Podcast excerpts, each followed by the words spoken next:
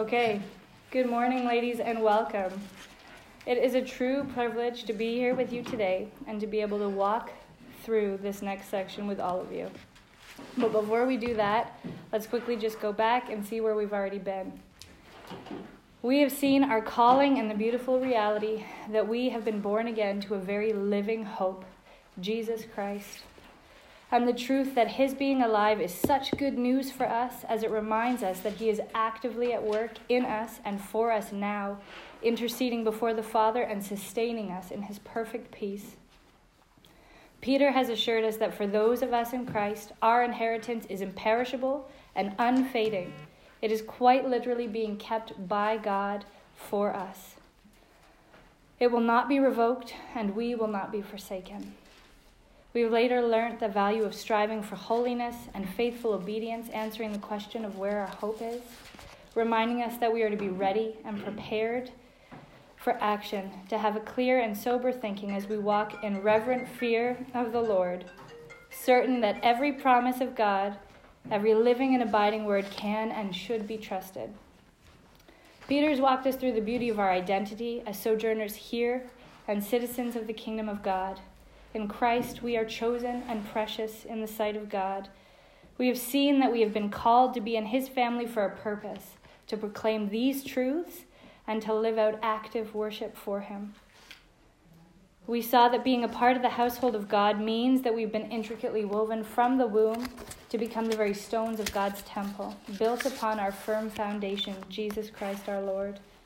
And last week we saw, as Emma walked us through, that by doing the good work of submission while living as freed servants of God, looking onward to our eternal hope, we glorify God. And why is it important to remind ourselves of all of this? Well, when your husband is insisting that all the lights and devices and the coffee are linked to Google to make life easier for you, so that I can in turn ask Google to turn the lights on while standing right beside the switch, Google can respond nearly every time, turning off Christmas tree or have a good day, Big Cheddar Charlie.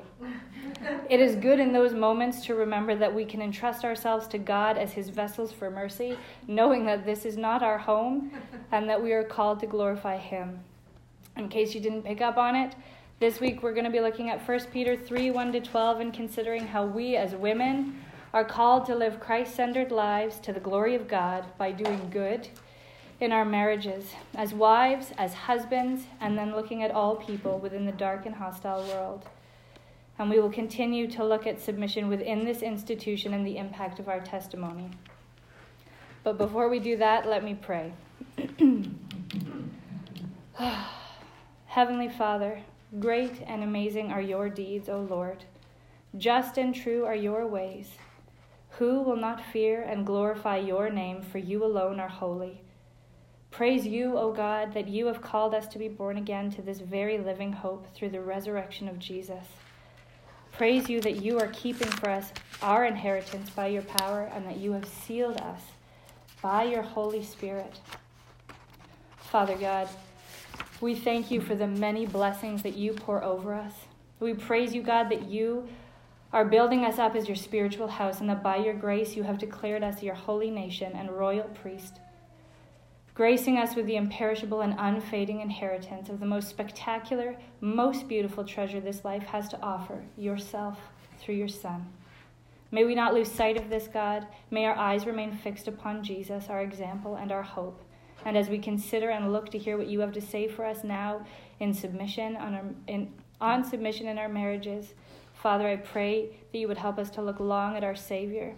God, that you would just be with me and give me the words, Father, to speak, that you would be speaking through me as I read this passage, God. And may the ladies here and at home hear not my voice but yours. God, may you be glorified. Amen. Okay, I'm nervous. Ladies, if you want to turn with me to 1 Peter 3:1-12, we'll start. Likewise, wives, be subject to your own husbands, so that even if some do not obey the word, they may be won without a word by the conduct of their wives, when they see your respectful and pure conduct. Do not let your adorning be external, the braiding of hair and the putting on of gold jewelry or the clothing that you wear. But let your adorning be the hidden person of the heart, with the imperishable beauty of a gentle and quiet spirit, which in God's sight is very precious. For this is how the holy women who hoped in God used to adorn themselves, by submitting to their own husbands, as Sarah obeyed Abraham, calling him Lord. And you are her children, if you do good and do not fear anything that is frightening. Likewise, husbands, live with your wives in an understanding way, showing honor to the woman as the weaker vessel, since they are heirs with you of the grace of life, so that your prayers may not be hindered. Finally, all of you, have unity of mind, sympathy, brotherly love, a tender heart, and a humble mind. Do not repay evil for evil or reviling for reviling, but on the contrary, bless. For to this you were called, that you may obtain a blessing. For whoever desires to love life and see good days, let him keep his tongue from evil and his lips from speaking deceit. Let him turn away from evil and do good. Let him seek peace and pursue it. For the eyes of the Lord are on the righteous, and his ears are open to their prayer. But the face of the Lord is against those who do evil.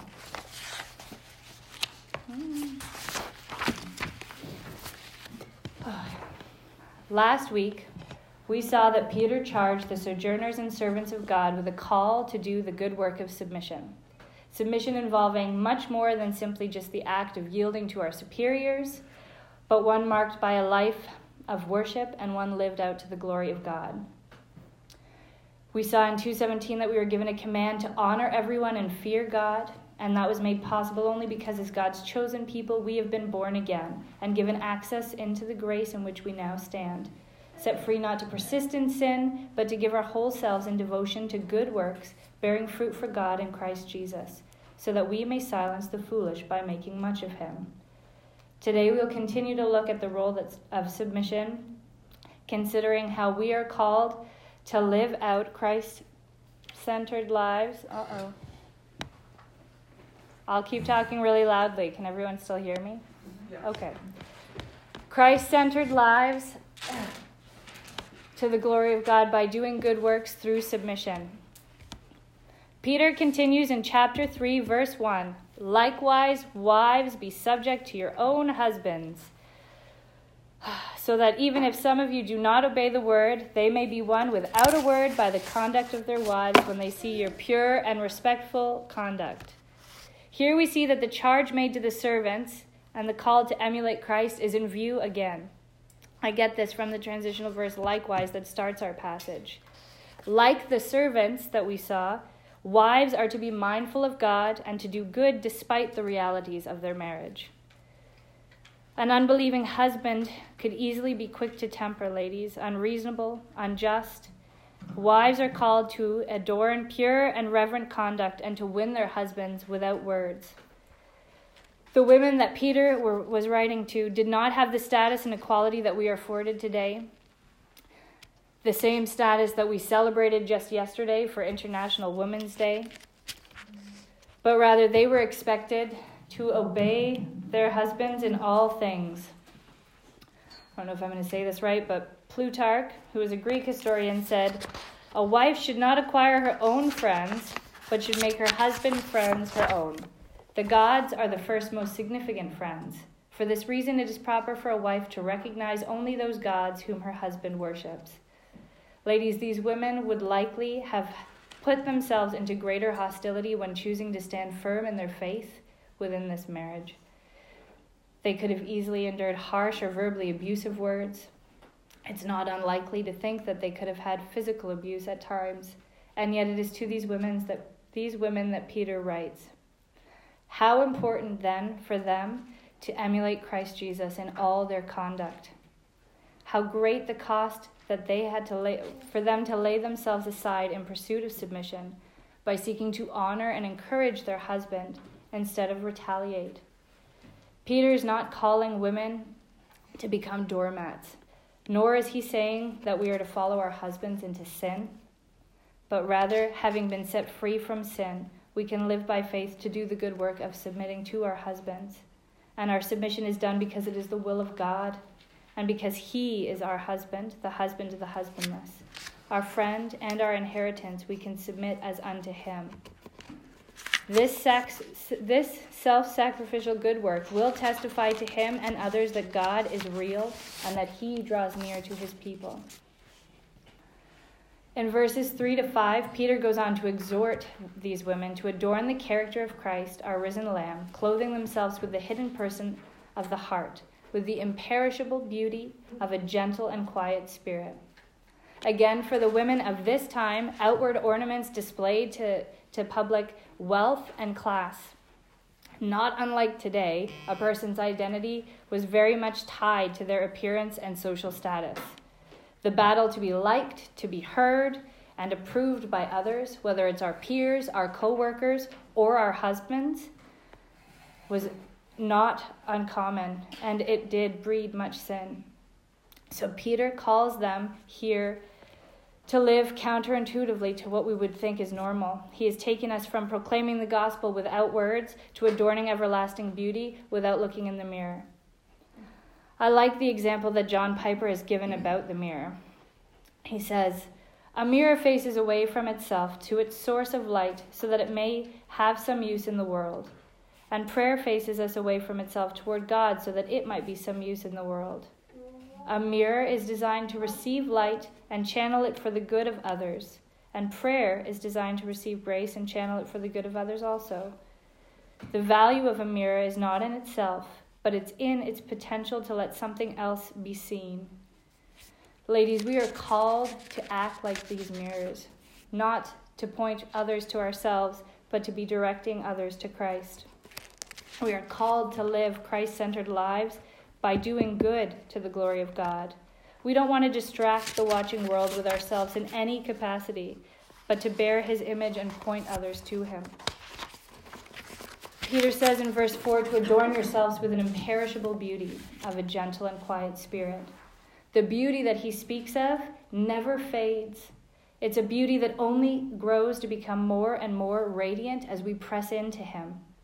Much like our pure and reverent conduct that's produced through the work of the Spirit, this beauty is not bought in stores, but it's within the heart of every daughter of the King. And for God, who sees not as man but looks on the heart, it is of great value. This gentle and quiet spirit is not a personality trait. It is the eminence of a woman who meets adversity of all kinds with a calm confidence in God. A gentle woman is a woman of remarkable strength and persistence. She does not attack back when someone sins against her, but waits on God, knowing that He is just, and she can suffer without bitterness. A quiet woman is one who is calm, peaceful, and tranquil, as opposed to restless, rebellious, or insubordinate. In short, a gentle and quiet spirit is a woman who has entrusted herself to God completely. It is someone who is living to the glory of God by emulating Christ Jesus. Remember how we left off last week. We ended with the ultimate expression of these good works, the example that we have in Christ. Jesus, who emptied Himself by taking the form of a servant, He endured it all, knowing the joy that was to come, our future glory, entrusting Himself and all who wronged Him entirely to God the Father. We looked at how Peter sat with the guards and watched as Jesus went before the high priest and remained silent. Like a lamb before the slaughter, he quietly sat as they ridiculed him, mocked him, and later flogged him before nailing him to that cross. Remember that just before that, in Matthew 26, he prayed, asking that the cup be passed from him. Yet in complete submission to God the Father, he closed, "Yet not my will, but yours be done." This, ladies, is the epitome of a gentle and meek, submissive spirit. This is the beauty of submission, and to this we have been called. Despite the circumstances we find ourselves in, we do not have a high priest who is unable to sympathize with our weaknesses, but we have one who in every respect has been tempted as we are, yet without sin. So we can draw near with confidence to receive mercy and find grace in the time of need. Jesus, our victorious king has already won the battle for us. When you're fighting with your husband, that's included too, I think.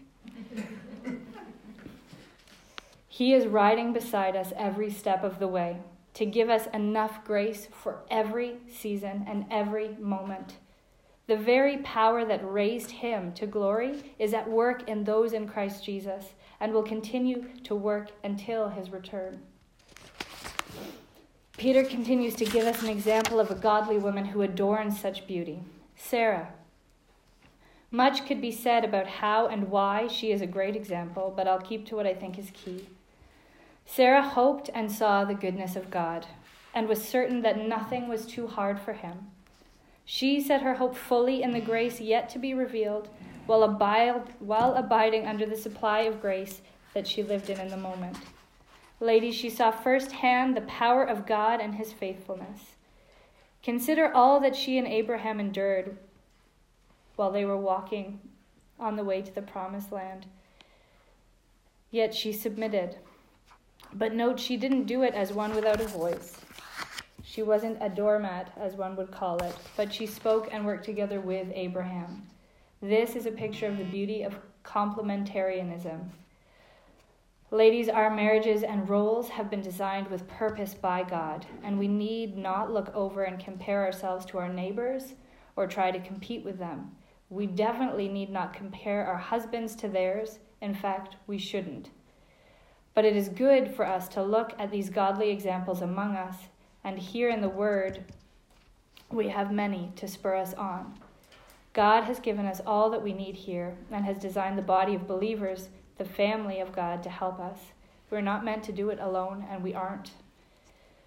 I found it really neat that as I was trying desperately to find a segue to go from wives to husbands, because that's a bit more daunting for me, Peter had already done this for me so well, so I'm just going to use his words and bring to light the fact that he ends that section by looking at the marriage of a husband and wife. In verse 7, Peter says, "Likewise, husbands." Now, Peter is not calling husbands to submit to their wives, as that would go against the very created order that God has designed. He is instead insisting that likewise these men show honor to their wives as co-heirs. Husbands, you are called to live Christ-centered lives to the glory of God while doing good as you lead in our marriages. This likewise displays the gospel to a watching world and a broken one without words. Consider Ephesians 5, 21-33, where Paul exhorts husbands and wives to the same calling. Calling wives to submit to their husbands as to the Lord, and husbands to love their wives as Christ loved the church and gave himself up for her, that he might sanctify her, having cleansed her by the washing of water with the word. Picking up in verse 32, it goes on to say that this is the mystery, the profound mystery, and it refers to Christ and the church. Husbands are to know and understand their wives. This includes both our strengths and weaknesses, our sins exposed, and then to wash their wives over by the word. By giving honor, husbands exalt their wives in the gates. They are to love their wives self-sacrificially, following the example of Christ, striving side by side together with them for the gospel. I won't go into it, but the last part of 7 reminds us also that the prayers of our husbands are impacted by their conduct toward their wives.